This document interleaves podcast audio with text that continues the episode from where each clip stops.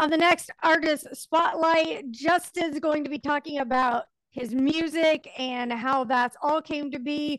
What can you share with the uh, listeners? Yeah, um, so I have a new song coming out March 10th. It's called Lonely Again. It'll be coming out on all platforms, Spotify, Apple Music, uh, YouTube, etc.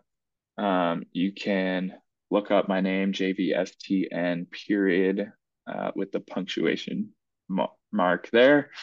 Um, and also follow me on social media, JVSTN, period spelled out um, on all major social media platforms, Instagram, Facebook, uh, TikTok, YouTube, etc.